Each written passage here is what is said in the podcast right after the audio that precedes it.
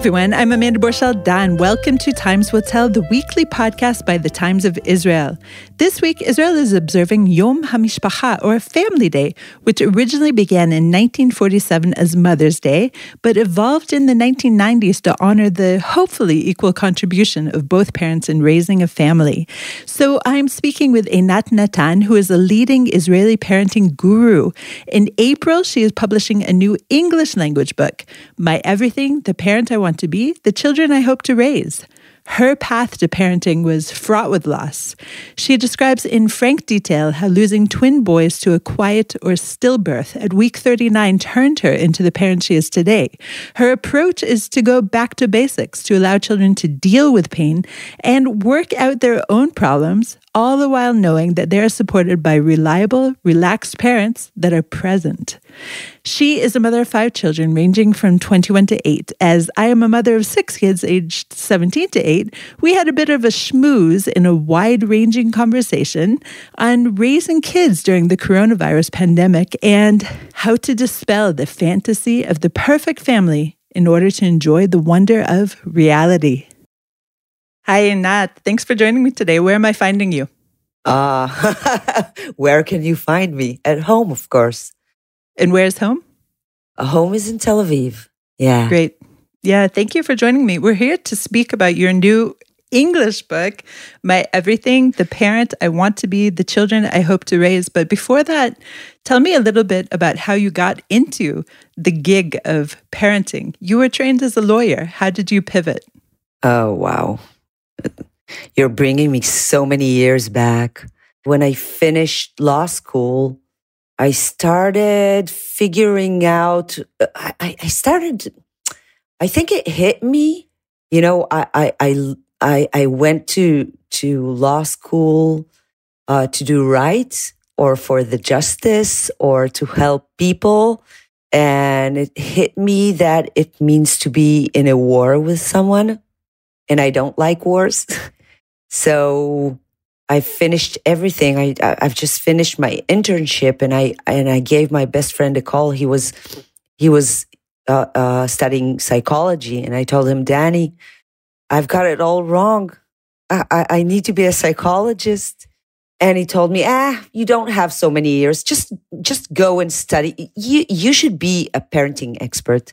You, you wanted so badly to be a mom what can you, you know, if worst comes to worst, you'll be a good mom. And this is the beginning of my story. The, the, the, the back door to my story, which was also interesting, is that my mother was a family therapist. And while being sick or surrendering to uh, her illness, I was sitting with her when she could no longer write at lectures as a, I think I was a teenage girl, just at the beginning of, I was 11. And I wrote down for her in the, in her you notebooks. Her scribe. Yeah, yeah, yeah. All of this happened before you yourself became a parent. Yeah. And your journey to becoming a parent is well publicized. So oh, I'm not yeah. uh, not uh, ripping off yeah. any bandages yeah. here. No, but no. I I think you would have to have a heart of stone not to have been moved from a piece you wrote in Slate several years ago about the quiet birth, the stillbirth of your twins. Can you tell us a little bit? It's the first chapter of the book because when we started editing the book and trying to, you know, think of the big story or, you know, the, the narrative of the chapters, I kind of had that feeling that my journey began in losing babies and losing those babies kind of presented me of the gift of the mother I am today.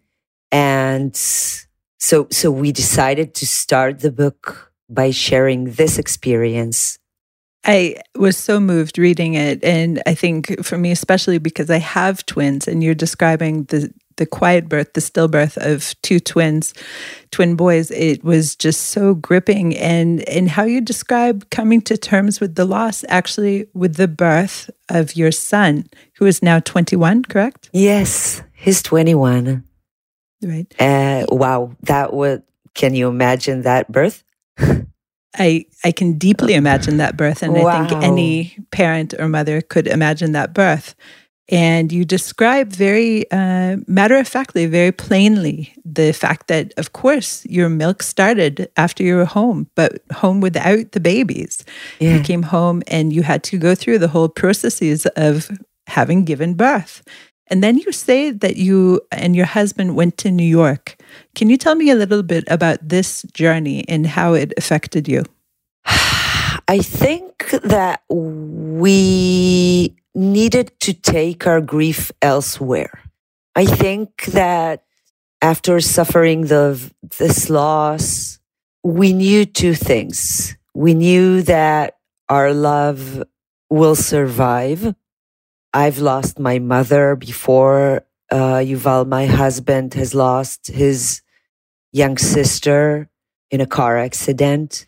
And we knew loss, you know, it wasn't, it, it wasn't, it wasn't something new to us in a way that we could say without saying to one another that we'll survive. But we needed to get away from the looks, from, you know, pity even, or the neighbors, the hairdresser, our parents, how we disappointed everyone because they were looking to be grandparents for the first time. And New York was, it's our city. it's the city where we've experienced love, you know, in the past. So we said, what the hell? Let's go burn some money in New York. yeah. And it was so therapeutic. It was, it reminded us of what's important that we can hold on to each other. I, I think uh, holding on to each other is definitely the secret to any marriage going through any kind of really traumatic event. But one of the things that you note here is how involved all of Israel or all of your Israeli surroundings can be in your life. I would never have imagined that I could be at a bus stop and some random stranger, who is not a stranger at all, of course, she's probably my neighbor, you yeah. know, down the road, who knows? And she'll tell me very plainly that I need to put a hat on my baby, otherwise, the baby will definitely catch a cold and there's nothing I should do about it but listen to her. And that is Israel, where people are in your face, involved with all of your parenting. For good or bad, right? For good or yeah, bad. yeah, yeah, uh, definitely. How do you incorporate that, the involvement of the neighbors, of the parents, of the grandparents, of everyone in raising your own child here in Israel? Uh, let's start by saying that I'm a people's person. So I love connecting with people now that I have my professional knowledge and I know that it does take a village to raise a child, uh, I welcome people, you know, so it's, a, it's a, it's a question of lifestyle or personality. I would never tell a mother on the playground how to educate her child. Never, ever but you're probably the only one actually and uh, you know the only yeah. one qualified to actually say something. It's but i it's never some, do that. Yeah. It's yeah yeah. But but but i do embrace you know i know where it's coming from and i think that we're in that age where we're we're missing that tribe. You know what i mean we're missing on so many experiences that our children need, that we need. And, you know, let's not forget that we're having this conversation in COVID times. It, that is definitely true. In in fact, when I was growing up, it was very uh, fine for an older person, a, a, leader of the community or whatever small community, to adjust some child's behavior. Yeah. And now that we're all locked up in front of our computers, our children especially through every school day, how are they going to be molded by the the community without any kind of communal interaction? It's a good question because that question brings us back to basic. Because when we look at child development, we need to understand that it basically it was easier for parents to raise children back in the tribe area or in the community. So we're talking about, first of all, our comfortness, right? Because if I'm not the only adult, then we're sharing responsibility. What happened in modern time, I think, was a couple of things. A, we've lost the tribe. B, us women began, you know, to work or have careers or have needs, which is amazing. But then we have to juggle so many balls up in the air. And we kind of thought we figured it out but after all, we now in COVID times, I think we all realize that we were so dependent on daycare and on school and on after school activities and on babysitter that I think that one of the gifts of COVID, if we can give, if we can talk about gifts, is is just taking a good look at, you know, at prioritizing and at what children really need.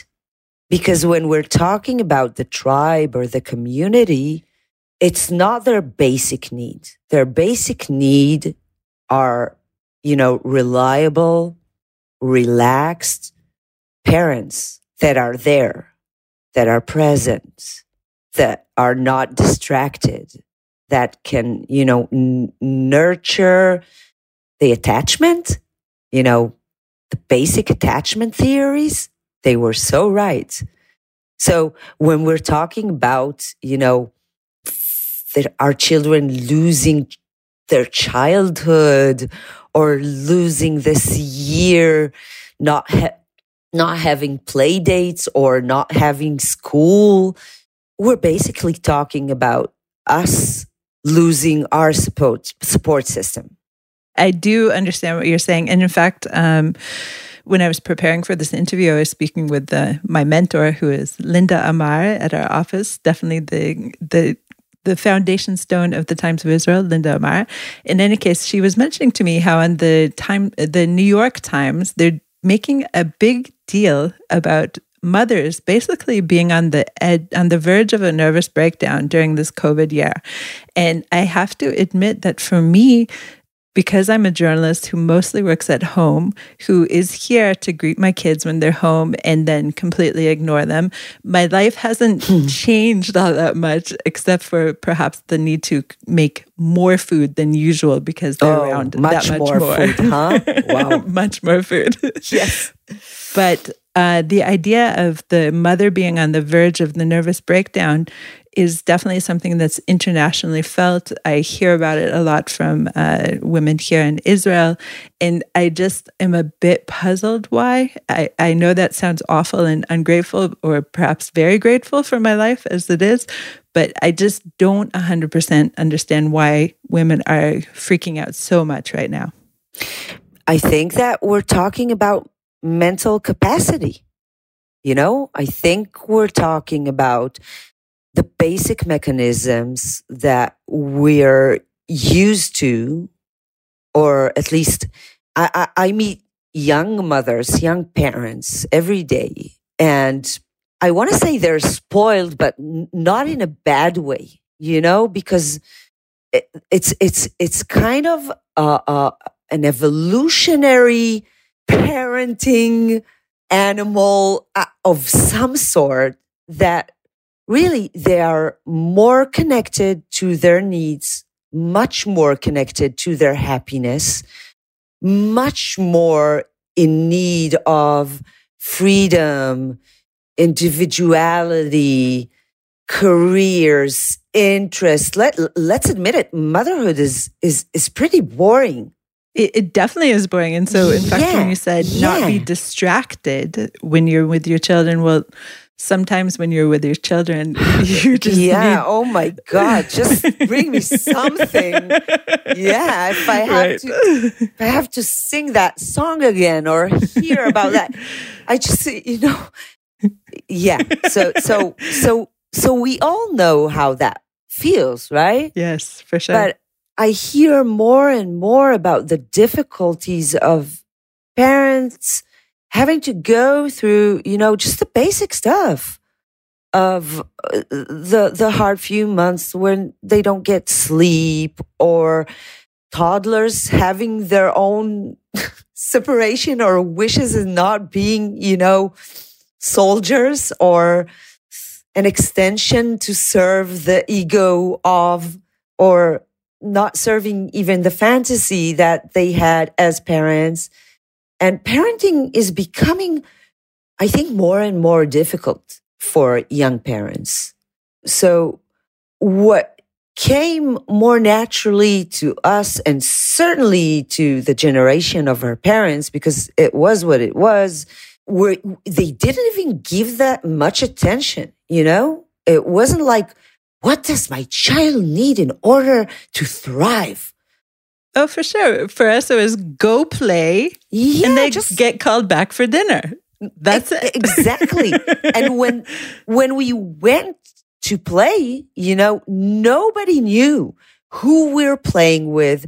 It was multi-age. There were sticks, there were stones, you know, there were there was definitely bullying and we came back when it was dark just so that my mother won't, you know, scream for the porch and dinner. Yeah, yeah. The echoey dinner. Of course. Exactly. Yeah. And and now I see, you know, two mothers having two toddlers, you know, in a play date. They're both three years old and they're I don't know, fighting over a toy and they're jumping in and they let's, let's look. It's not nice for her. She's not feeling well. Uh, uh, let's get some ice cream. You know, maybe we'll make turns. Well, seriously?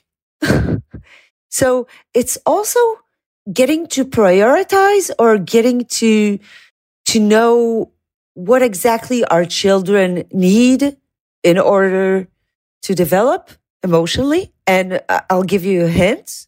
We are their answer to everything. It's not what we do. It's who we are. It's how we present ourselves. It's how anxious we are. And then I think we need to let go of so many stuff. So basically, I'm, I'm, I'm talking about parenting, which I think it's, is easier it seems harder at first, but I'm pretty sure it's easier. Hi, it's Sarah Tuttle Singer from the Times of Israel. Come join our community and support fast and fair independent journalism. You can sign up with the link at the bottom of every single article on the site.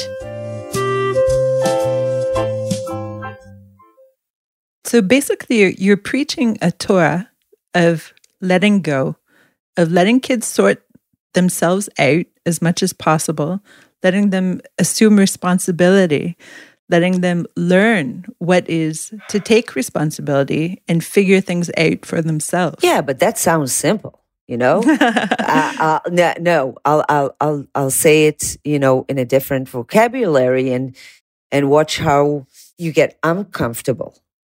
Maybe not you because you have a long practice in parenthood, but if if I would tell a mother or a father or a parent, it's about letting your child, you know, get his heart broken or not having it his way or failing or even struggling for something or not hoovering and, you know, moving away any obstacle. And at the same time, it's about us being okay with, let's say, her dressing horribly with a horrible taste and him deciding when he's not hungry anymore and them deciding that they hate us and speaking it out loud because, you know, because children can't use the specific emotional vocabulary. So they acted out.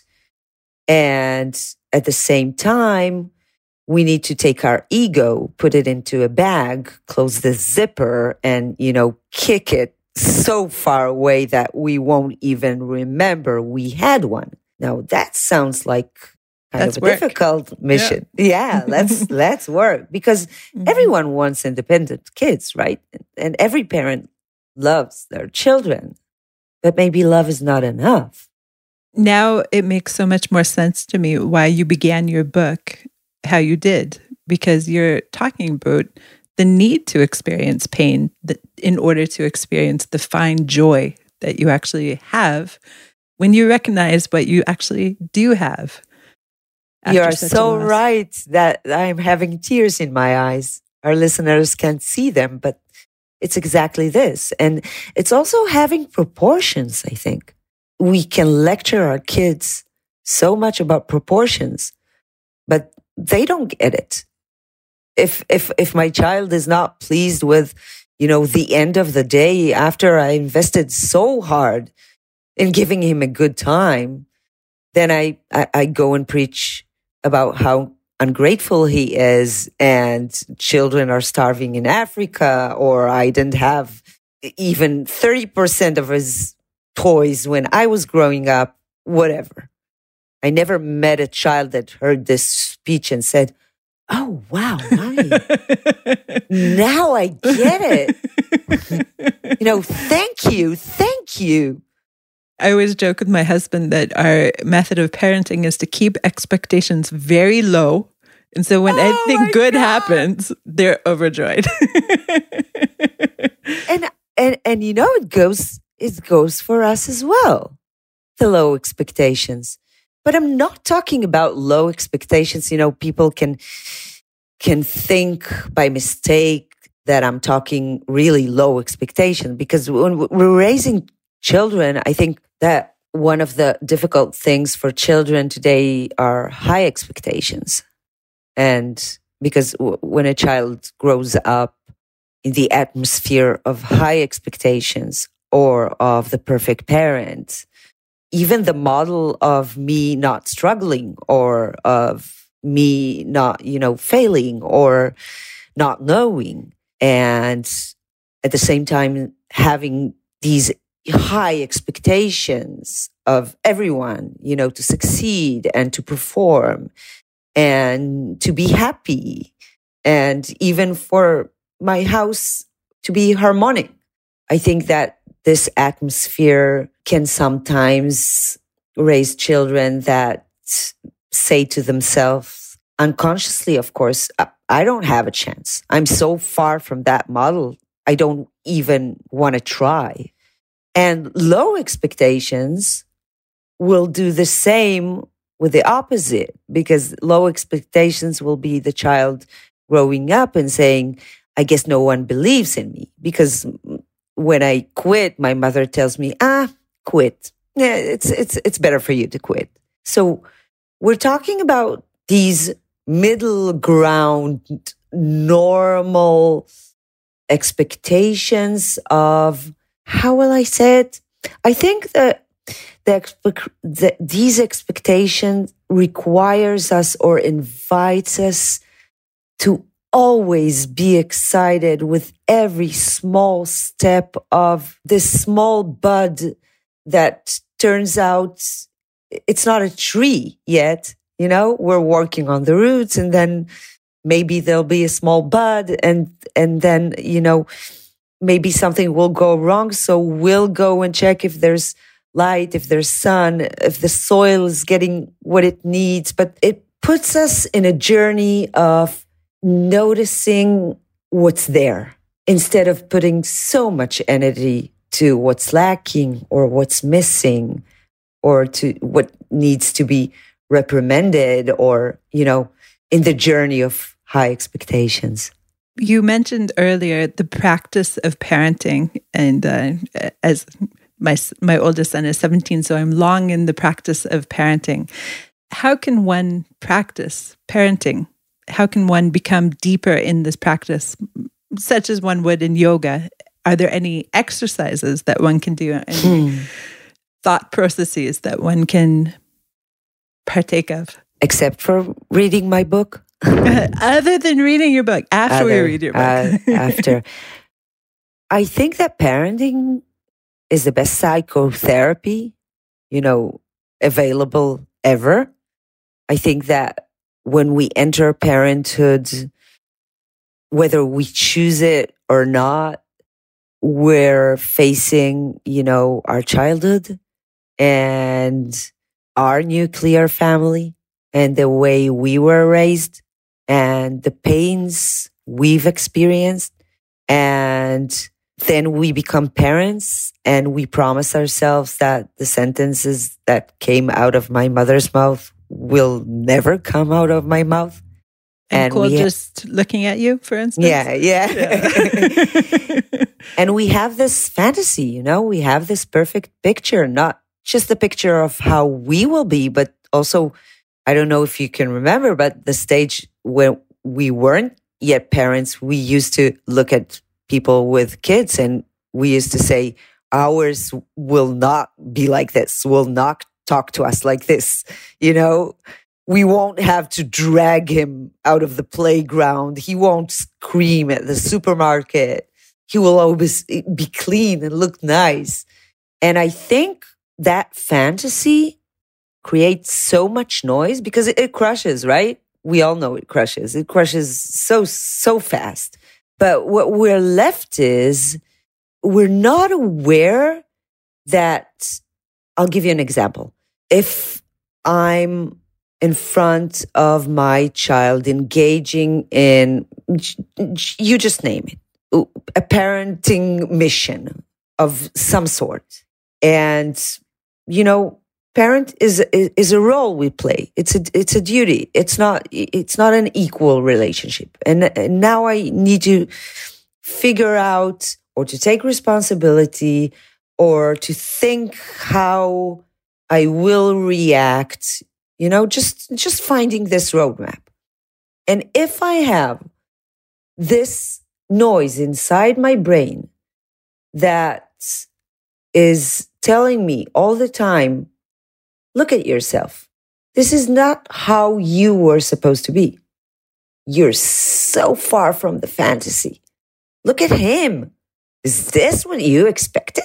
So I think that the, the, the, the, the shattering of the fantasy, if we are aware of it, and, and, and it's part of what you said earlier about the expectations. Because if I expect my child, I don't know, not to scribble on the wall, when she does, you know, I react differently. If I expect my child, when I told her that she's not going out or at age 17 or at age five that we have five more minutes in the playground and we need to go home, if I expect her to say, okay, mommy, then I'm reacting differently. You know, when a parent counts, counts to 10, do you have that in America?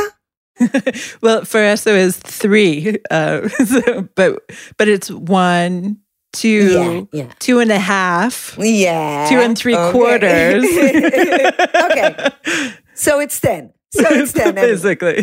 so when we count to ten, on the other side, there's a child that says to himself, "I have until 10 the fact that we're getting to three and a half and four and five and we're saying, "Oh my God, look at the, look at you know this mm-hmm. energy."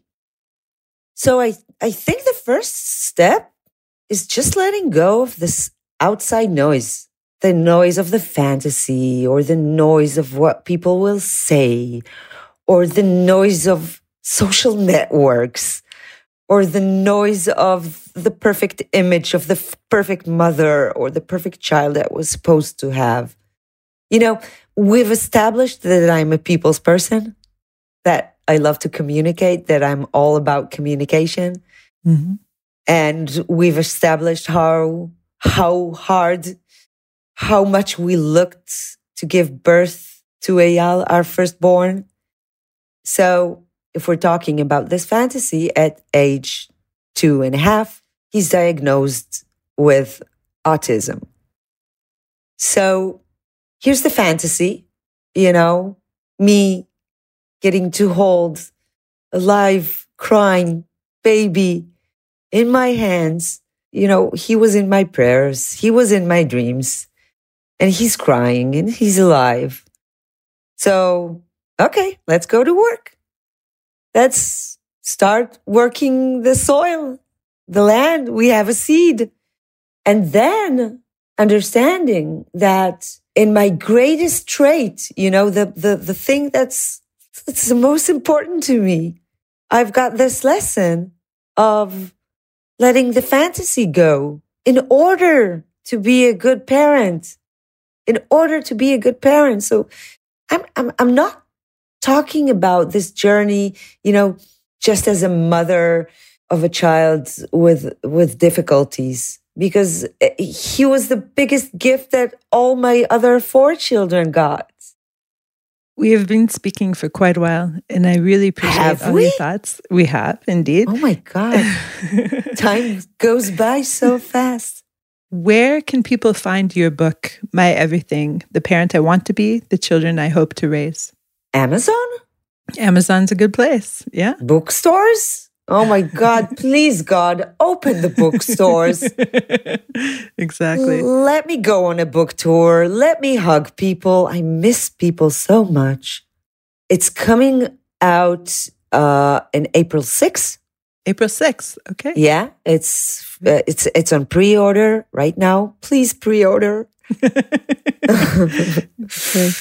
Thank you so much. I really appreciate your Thank you, It's been a pleasure. It, it was such a nice conversation. A lot to think about. Definitely. Thank you.